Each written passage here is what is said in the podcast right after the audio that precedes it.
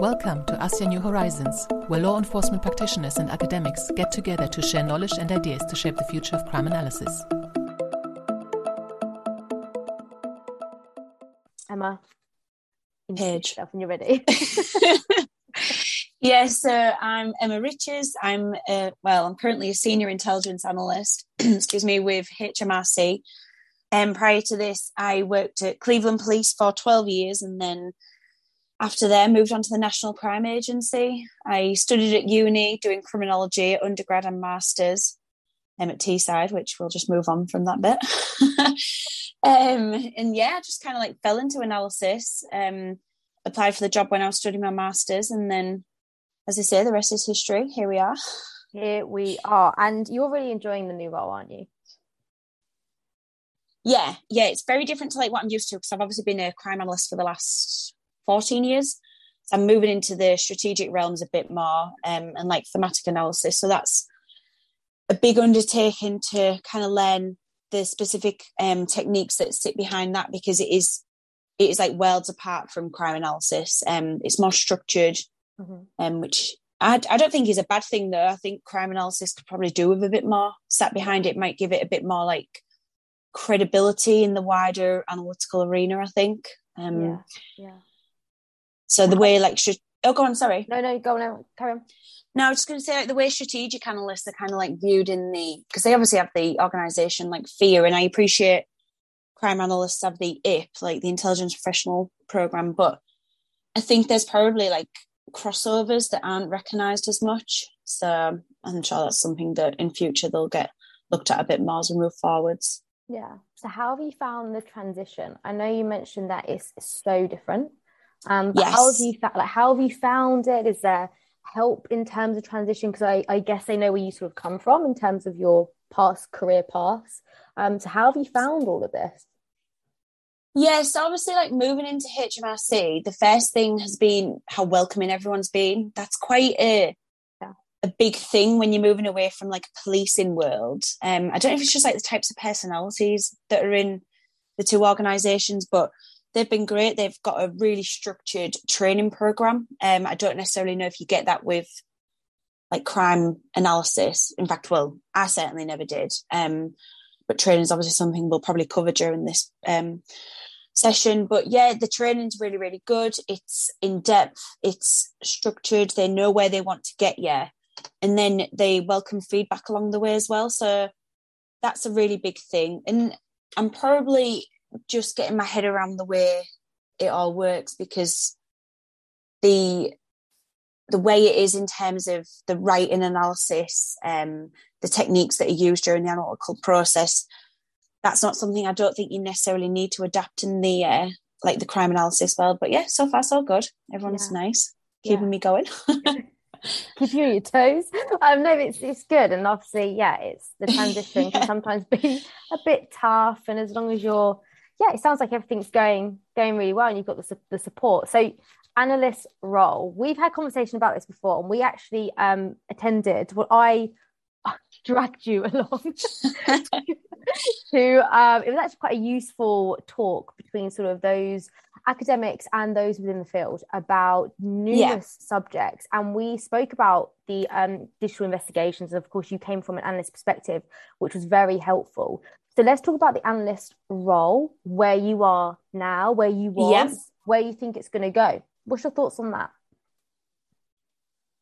Yes, I think, I mean, for me, analysis is like my specialty is organized crime, and that's where I've um, built most of my skills. So for me, an analyst is at the heart of any investigation. Whether police officers see it like that is probably a different question um, with a wholly different answer. And I'm sure, I feel like as we move forward in time, the more involvement people are getting with analysts and investigations, the more respect and admiration I think they have for what we bring to the table. But I think the analyst role in a crime world in terms of policing, law enforcement is a developing one. I don't yeah. think it's finished yet. I don't think it's an end product. I think there's a lot more feedback that needs to be sought from those on the ground and those who were working in the job day in day out like simple things from training the lack of training therein sorry um getting the invites into the investigations from the start point,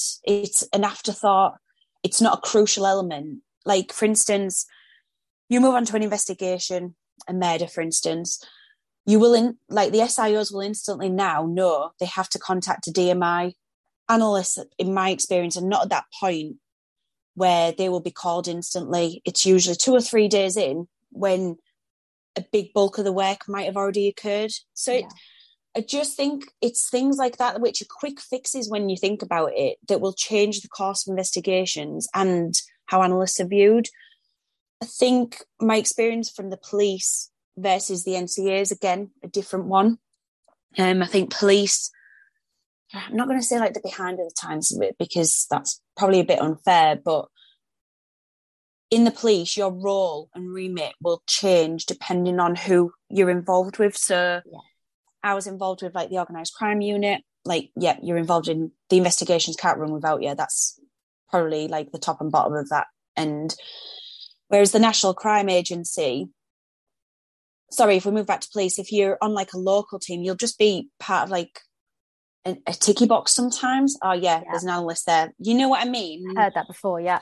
Yeah, like we're not there to make things look pretty. We're there to add value and make the investigation a more in depth and like a give a more holistic view on what's going on. Mm-hmm. Whereas, like when I moved to the NCA, like I think they get it.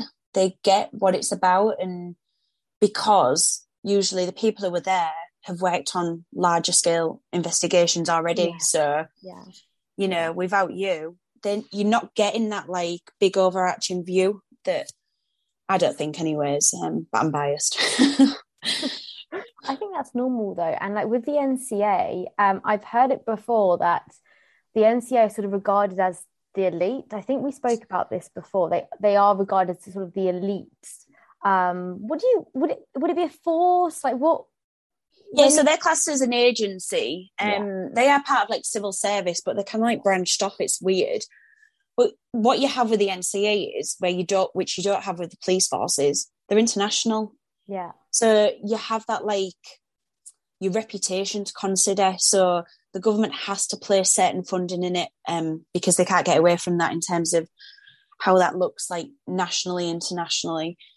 Um, so I think you're automatically an advantage in certain elements of that. They've got more tools at their disposal. Yeah. Um, whereas police forces, I think we like we talked about this during that workshop the other day. Like the funding is so like disparate, like disparate amongst them all, mm-hmm. and there's no like cohesive approach between the different forces. So yeah, analyst experiences. Whilst I think you'll probably get a similar vibe from most analysts across the different forces. Their experiences will differ depending on how they're viewed and which unit they're attached to. So I think yeah. that will make that makes a massive difference to your day to day life as an analyst. Yeah, it's just there's so much to talk about when we talk about analysts, and yeah. I do try and cover it. Um, as well as Jason with LEA podcast, he has different analysts on all the time, um, focused on different areas, and it's just I sometimes like stand back and think, wow, like look how many challenges there are in terms of the analyst role and the improvements we need, which we know you said it, you know, it's not fair to say the police are quite, you know, far behind, but Emma, like they are in some aspects. They're, they're not there yet. And it, it does take time. Um, and you brought up something that's really interesting, uh, training analyst oh. training. Yeah, I know. yeah. You need a glass of wine with this. yes. Mean, um, yeah, let's I have, talk about I that. Have, yeah, I have beat this drum for years. Um, I mean, my experience at Cleveland, I'm going to just put it out there, was quite a negative one where it comes to training and the lack of training. I don't know if that's because it's a small force and, you know, resources, whatever. I don't know. Obviously, I'm not at that like level to know, understand that fully, but it was a for use of a better phrase, a suck it and see process. Yeah. Which when you're in an evidential chain, that is not the answer. Um, you know, as I'm sure you can understand, you we are pushed into situations where the training is just not provided. So you've just been forced to crack on almost. Um, I'm not saying it's like the worst way to learn because you learn from your mistakes and you know those can have benefits as well. But there's definitely when you knowing what I know now, there's definitely foundation courses that can be put in place yeah just to give the analysts, I think, if anything, confidence in what they're trying to achieve. Mm. Um, because when you work at the police, obviously you're almost like they promote you to be like a master, like uh, like where you do like is it like a master of all? So you're doing all the different elements of analysis in terms of tactical, strategic, operational, um, and then again, depending on the forces set up, you might specialize, you might not, you might do them all, and so if you're not trained in all elements of that, that creates gaps, and Absolutely. it quick it quickly becomes evident that you've got gaps because you might have if you have it where an investigation team comes looking for an analyst and then they get one who's not trained in say comms data for instance mm. and then they do through no fault of their own a job that's not what was needed mm. then that's it isn't it the reputation of the analyst is yeah and this is and this this is where it's like a it's like a cyclic thing isn't it in that if that's their experience and then they feed it to their colleagues that's that obviously looks negative on the analytical unit but that's not reflective of what goes into them. It's just if you aren't given the tools to do the analysis where does the book lie kind of thing isn't it? It's not the analyst's fault is it? There's managers and things in place to assist with that and develop skills and i'm like probably going on a bit here but like the way we did it even in-house learning was not a thing now that is mad when you think about you will have analysts like myself, for instance, worked in organised crime for six years. The skills I gained during that, like they're like unmatched amongst other analysts. Yet I was never positively promoted to do training with other analysts.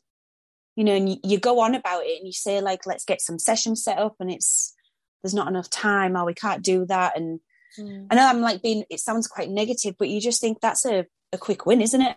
yeah, no, it no, it is. You can learn off others, and that's why I do these podcasts. And you know, I'm part of ACIA because it is like an it's a network, and I don't yeah. understand like why they wouldn't want to have. I mean, when I was interviewing for my PhD research, some of the data that I pulled was regarding training. Um, and they said that there is like a two week course you go on when you first start. Um, and yes. that's where sometimes you can meet other analysts, but it's very rare, like very rare that you actually get to sit in a room with other people. Um, and I, I don't know, maybe it's because they're molding you to be whatever they need you to be for that specific force and not the skills, or maybe the other forces have different priorities and ways they do things, and they just don't want to get those lines sort of blur those lines a little bit. I, I there's so many explanations for it. And I feel I, I like you. I feel like it's always a negative. Like whenever I'm talking about this topic, and there's never there's not really anything. No, good. I think you'll yeah, I think you'll struggle to get analysts who in the crime analysis arena, you'll struggle to find them who say their training is good. Yeah. Or exceptional because it just doesn't exist. And the two week course you're referring to, it's often right at the beginning of your analysis career but you probably don't understand how it's relevant. Exactly. so it's like, yeah. and the techniques that you are trained, I mean, mine was a very long time ago, so it's probably adapted somewhat since then, but the techniques you're shown are very unique to say tactical analysis and whether that feeds into like operational and strategic as much i, I don't think it does yeah. now they do do a comms course um a communications like data course and I did mine. By the time I'd done it, I'd already spent two years doing phone work. So yeah. the things they were showing me were obsolete to me because I'd done them. You know what I mean? I'd been to yeah. court. We'd we touched on it all. So I don't know. I, I don't know if there's a quick fix to this, but there's certainly a lot of work that needs to happen to make analysts' life better and make them feel like more confident in what it is they're trying to achieve on their day-to-day yeah. basis yeah and like maybe having specialist roles within an analyst cohort that can take specific um, jobs. I remember talking to one person from a force, um, and he said to me, you know, it's down to the intelligence officer to distribute the jobs to those that have the capacity to be able to do them. And he was like, well, I'm sitting there saying I'm better at this and I can do it quite quickly, but you're putting me on a job where I have no experience in, which is great. I, I need the experience, but I'm more comfortable there. And I, I guess you can't choose, you can't dictate what you can and can't do if you're you know your boss is saying that i need you on this but i i do sort of see you know the opportunity to have specialized roles within this field to take on certain jobs to make it a little bit easier i guess t- take away time constraints and stuff of course yeah and i think you've just what you just said there what's relevant is do you need to know all of it like yeah. this is this is i've argued this for a long time and at cleveland we went into like little mini teams then we all got dragged back out then put back in and because forced priorities change quite quickly within a year, like sometimes they try to realign that a bit too much. So you do lose that expertise, knowledge, and analysis is like any other profession. You know, there are there should be subject matter experts in it because you cannot sit one day and write a strategic product and without any knowledge or what or any background, then the next day go and work on a major incident because you just it's not they're not like they're nowhere near each other in terms of skill sets. So my personal preference and i'm sure most of the analysts who i've worked with um, we all fall under the same thing in that everyone is very happy i think to have their own niche area of analysis yeah. and i don't think they see that as a negative because if you love what you do you're going to do really well at it aren't you they don't you know, where some people don't like presenting to senior stakeholders such as assistant mm chief constables. Mm-hmm. So I think that could be a strength in the analysis arena in that you are you're pulling out people's like strengths and then using them to their best advantage. Whether we do that right now, I probably don't think we do. Um, because I think we're so keen to make us be able to do everything and sometimes you've got to take that step back, don't you? I think you do. It's just it's sometimes it's unrealistic in terms of what they're trying to to do with those that they have at uh, you know where where they are um, within the within the force, and it's it's an ongoing problem. and I I honestly feel for analysts. I mean, I'm not shy in coming forwards, but I obviously worked in organised crime, the organised crime unit for six years, I think, and then whatever was going on, but they the idea was I would come off that and go on to tactical. I didn't want to do it. Yeah. So I moved. I moved yeah. to the NCA, and that wasn't the whole reason, but it was the the motivation I needed to realize, yeah. you know, I was probably ready for the next step, anyways. Mm-hmm. So yeah, I think some, skills. yeah, and that's it. And you want to use those skills, and you you don't want to lose them. And you know, in a world where technology and criminals are moving at a fast pace, you don't want to be stood still. Nice. So, I, yeah, I completely get that. I feel like as I've progressed in my career, though, like the National Crime Agency, they were quite reflective. They were interested in yeah. feedback, and HMRC, like, are just another ballgame. They are so keen to hear on what's going on, and I think yeah. that's what it's refreshing because I've never had it. and you're lovely. like, yeah, no, good. Yeah. It's good that you you have that, and I guess this is a new time in like a new path in your career where you're going to have to try and navigate that and how you actually take it, uh, take all of it, what they're giving you, and use it to to you know to make you the best analyst you you could you could be. So I guess my final bit that I want to talk to you about is um, the final area I want to talk to you about is sort of moving on this new career path you have. You know, you've you said you have so many skills. You have you have developed as an analyst, um, but where do you want to be? Where how do you want to improve in this new role? Yes, I think I've always like wanted the I've always wanted to be a senior analyst and um I've done that like now and this is where I'm at. And as of like the last year or so, I don't know what it is. I think my confidence has just grown a bit, like coming out of the police. That was a really good positive move for me. And then I'm kind of thinking I want to get into like teaching a bit. Um coming to the dark side. I know. I know. It's uh it's just been like something that's just like all of a sudden come over me. Um yeah like, yeah, I think I'm ready to like, because I have worked really, really hard to get where I'm at in terms of like my knowledge and my skill base. And I think I do have something that I could probably give back now. And I don't quite know what that's going to look like, whether that's going to start in like teaching internally with HMRC on the analyst program. That might be something I explore. Um, but yeah, it's definitely something that I'm thinking I'm going to go into. Oh my god, I'm so excited! Well, if anyone's listening that has any opportunities for Emma to do a little trial run, please. Oh my goodness, no one would want to listen to my dulcet no, tones. They would because it's a skill. You're you're explaining this. I mean, even if you went to an undergrad um, lecture uh, on intel security or whatever, or policing, there's a policing course, and just discuss this skill set and how and how it's evolved, and try and make it um, sort of tailored to to their needs in terms of assessments what they're doing. There's so many gaps for this. Yeah, I think yeah, you should oh, go for it. I definitely agree with. Oh, oh, duh. I um every time I go to court, I always get like tried to get poached by all the barristers around going into um where can I call it the dark side? I probably shouldn't, but the defense like defense work around doing like becoming an expert in comms data, but I'm not there yet. I'm not ready. At least you think, yeah, but it's, it's a it's a, a, choice. You have an opportunity, and it's there. I think I yeah, I'd come to your classes. And don't worry, if no one turned up, I'll be there. Just me and you sat there. Just so biased.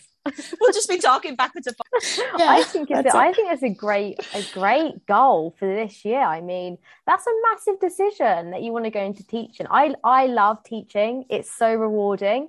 Yeah, I um I put the feelers out to one of my old lecturers the other day. He was my um my master's dissertation supervisor, and he was like, "Oh, yeah, definitely come and have coffee." And I'm like, "Oh, yeah, so, it'll be good. It'll be good. We'll see. We'll yeah. see."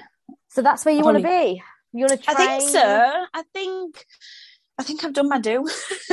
you yeah, know, like yeah, like I think like to get where I've got in terms of like crime analysis and the skills I've like honed in on.